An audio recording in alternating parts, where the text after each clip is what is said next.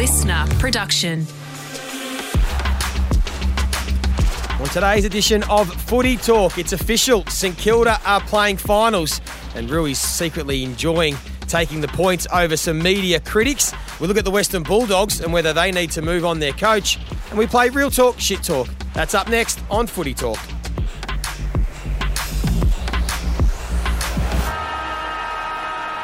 You're listening to Footy Talk, your daily dose of footy news, interviews, and analysis from the world of AFL. And joining us from the States on this Tuesday, Nick Riewoldt. Hello, Roo. Did you catch the bizarre, wild, wacky weekend of AFL footy? There was so much happening. Oh, there was Joey. Um, you what a roller coaster. It, it was awesome. It was awesome. So many storylines. I was up and about when like in the in the lead up to the Saints game, I was really confused because everyone was saying if the Saints win and they're in, and I got up and I saw the score in the morning and I thought we're in, but then I looked at the maps and I thought, hold on, there's still a chance here that uh, that the Saints could could miss out if things went against them. But then the Dogs lost, of course, and uh, they secured their spot. But yeah, what a, what a weekend of footy, upset storylines, controversy. It had it all. You must have been just Loving it, Joey, the number one analyst in the game. Plenty going on the arc. We had retirements. We had everything. Um, unfortunately, we even had a player after he retired get get bashed on that night out. There was a disappointing anyway. Plenty happening over the weekend. Yeah, that was really disappointing. But you touched on the Saints, and we will go there first of all because what a remarkable achievement. There was a lot of negativity about the Saints coming into the year, um, what the what Ross Lyon had with this group under him, what was possible, people tipping them in the bottom four.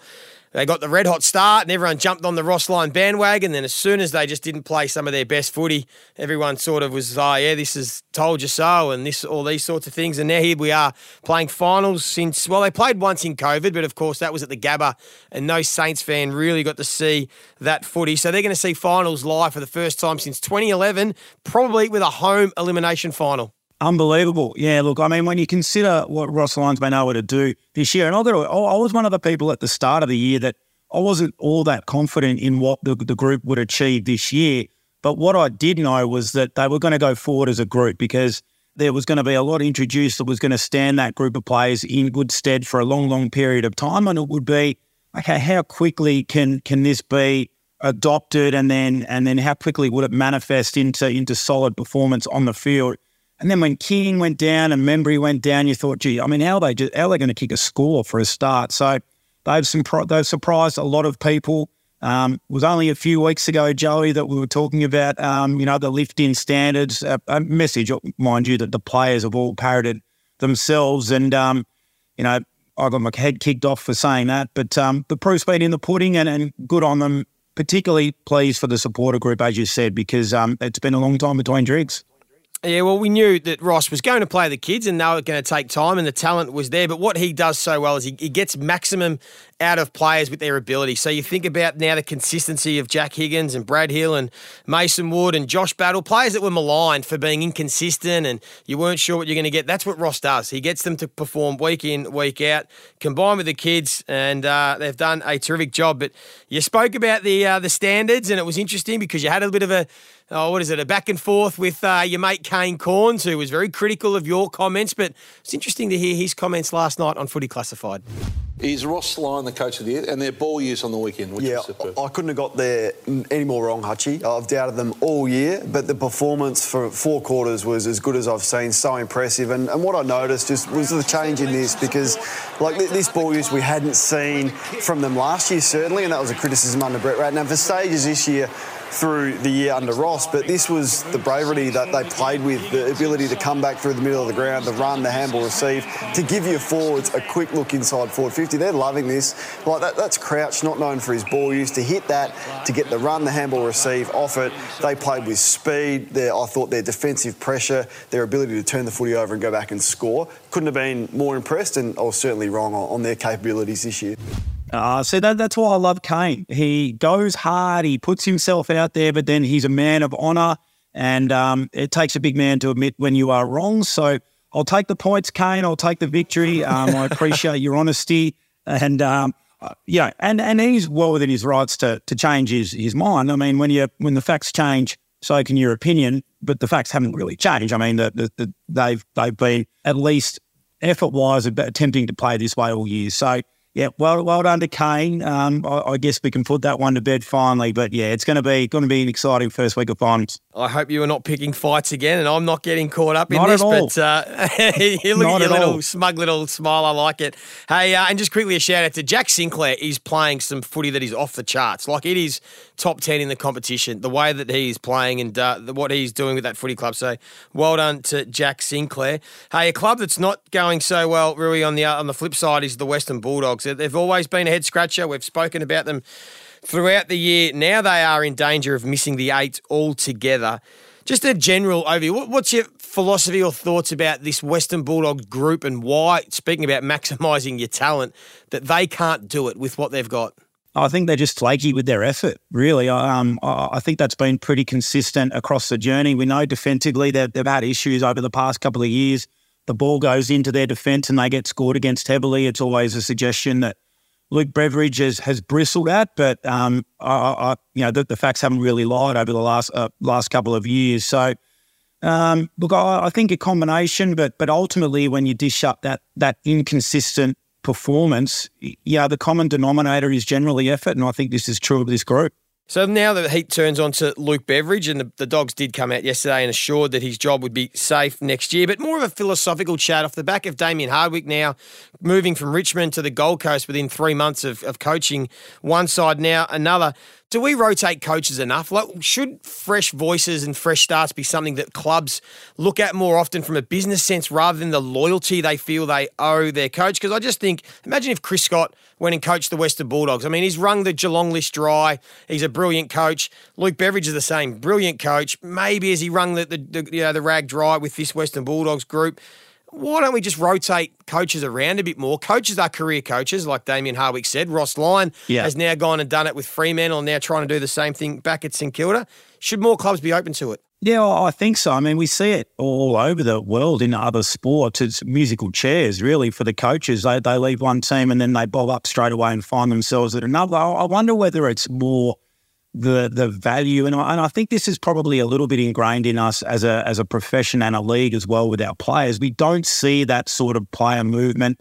Loyalty is is still something that gets spoken about a lot in our sport. We don't have that same level of kind of career mercenary. You, you know, you, you, you treat it as a job type of attitude, um, and I think that probably plays into that a little bit. And also the fact that if a coach leaves a club I think far too often we look at it as as a failure for the coach. Whereas maybe mm. you're right. Maybe they just have run out of the ability to get through and and resonate with that particular group. So look, I, I think for some of them really really senior established guys, there's always those opportunity. But I but I think um, movement and fresh voices as, as a player and, and as, as a player that's experienced that that's why you always, I think, get that little bit of a spike when a new coach comes in. So, yeah, absolutely worth exploring.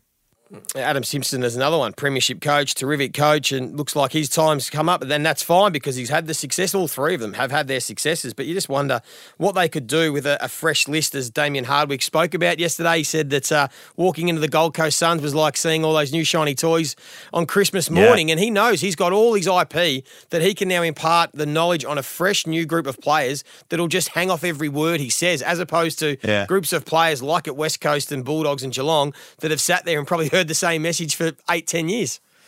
Yeah, and maybe a bit of stubbornness as well. It's like I can get through to this group. I'm going to get through to this group. I have, you know, I haven't run out of message. Maybe there's a little bit of that. We, you know, we know coaches are successful leaders of men because they, you know, they do believe in themselves and have that that really strong foundation of faith in their ability. So maybe there's a bit of that at play. Hey, last one we'll touch on before we get to a break. The goal review, we spoke about the arc. We all saw the incident that has cost Adelaide, let's be honest, a spot in the finals because they will beat the West Coast Eagles this week and they'll miss out because of not getting the four points. I spoke on first crack that I just think if we continue to evolve, it's not that hard for the arc to review any contentious or close decision. And even if the play continues, the ARC should have the ability to say to the umpire at the next stoppage, hang on, we've reviewed it. That was a mistake. Yeah. You go back, the goal's kicked, you just reset the time on the clock. I don't think think that we should be prioritising fast play and a team kicking out and moving the ball over the integrity of the most important aspect of any sport, and that is the score. But I don't know whether, as an industry, we we have enough of these these sort of foresight to be able to evolve. What's your take on the situation? I totally agree. I think there should be a catch-all, you know, and maybe even a mechanism late in games where we see yep. in the NFL, you know, the NBA last two minutes, all, all calls are reviewed, that type of thing, so it doesn't decide the outcome of a game. Um, but it was a failure in the system because there should be a catch-all, and we we bang on and we bang on and we bang on about these gaps in the game where what can go wrong eventually does go wrong, and it's just a matter of how badly it actually bites you. Well, in this case, it's it's bitten the AFL as badly as you as it possibly could, aside from being in a grand final or, or, or a big final. And I mean the the way we bounce the ball and lose two or three seconds on the clock for a bad bounce is something that I've been banging on for about three or four years about. And it hasn't bitten us yet, but it's a matter of time until it does. And what if we get seven seconds left in a grand final, enough time for a quick kick and a mark inside 50? We have a bad bounce. We lose the three or four seconds that we do. And then the next bounce, the ball's kicked out of the clearance, it's in the air, and the siren goes just before a key forward takes a mark mm. with a shot to go back and win a grand final. I mean, what can go wrong will inevitably go wrong. And that's that's another little gap in the game that I think the AFL could quite easily tighten up, but for whatever reason, they don't. And in a week where, you know, we're, we're coming out and announcing greater prize money and all of those sort of things, it would be great to hear that they're going to invest more significantly in fixing and closing some of these gaps. Yeah, it's a great point. It's so easy to put the two seconds just back on the clock and then you just go again, ball it up, yep. and you don't waste two seconds that, that have just dis- disappeared. So it's a, it's a good point. You don't notice it during a regular game, but I, I promise when it rears its head in a final, oh, we'll say, why didn't we tighten it up? And the problem is, Roo, the way the ball's being bounced this year, it's not just doesn't just happen once in a game to take two or three seconds off. It happens multiple times in a game, which can add up to 15, 20 seconds of actual play that he's disappeared from the, the archives because of a poor bounce from an umpire. So it's happening more and more. So I agree, and I probably think I'm at the view now that we should just be throwing the ball up. Um, these bounces are becoming a bit of a waste. Anyway, that's for another time. We will take a break. We're going to get to real talk, shit talk up next.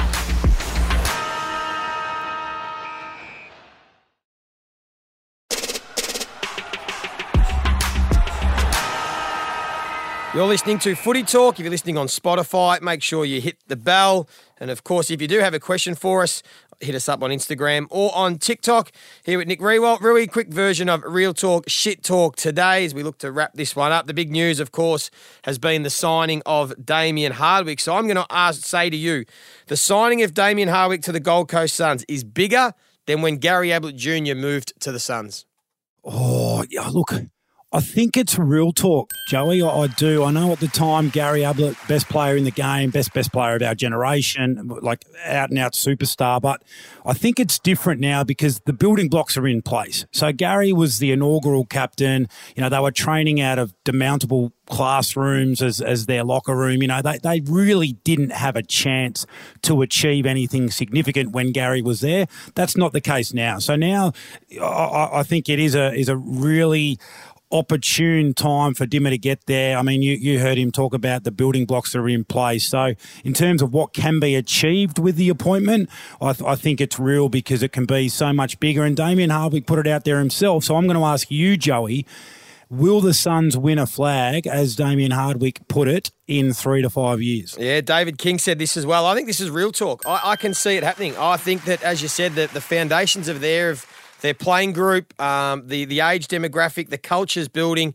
I think he could be the magic potion that just elevates them to a level where they'll definitely, for me, be playing finals in the next two years. I think that his game style will suit the Gold Coast Suns. First of all, the weather conditions, the the bit more slippery mm. conditions. Mm, I think it suits greasy. their personnel. Yep.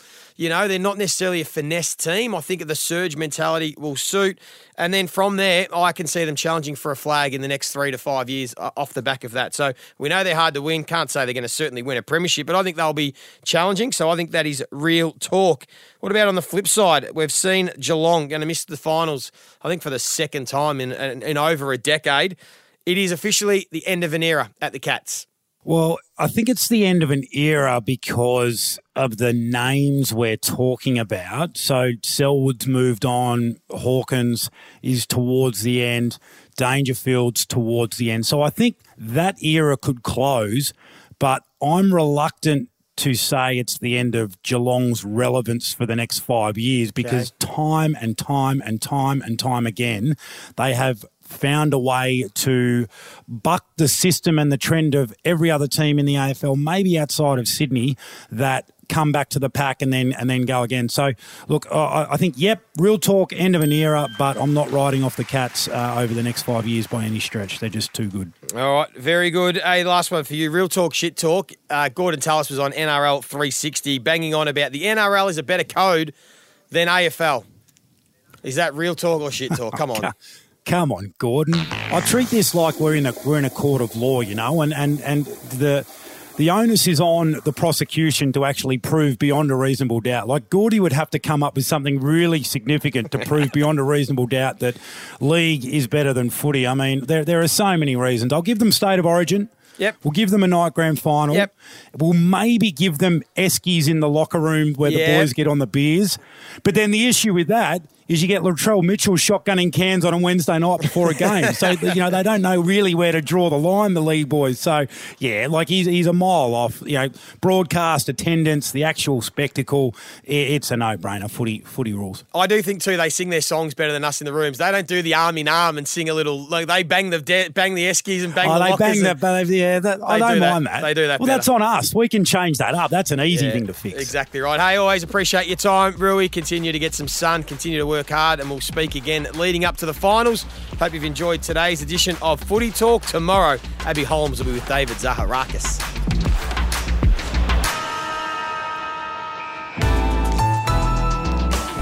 Listener.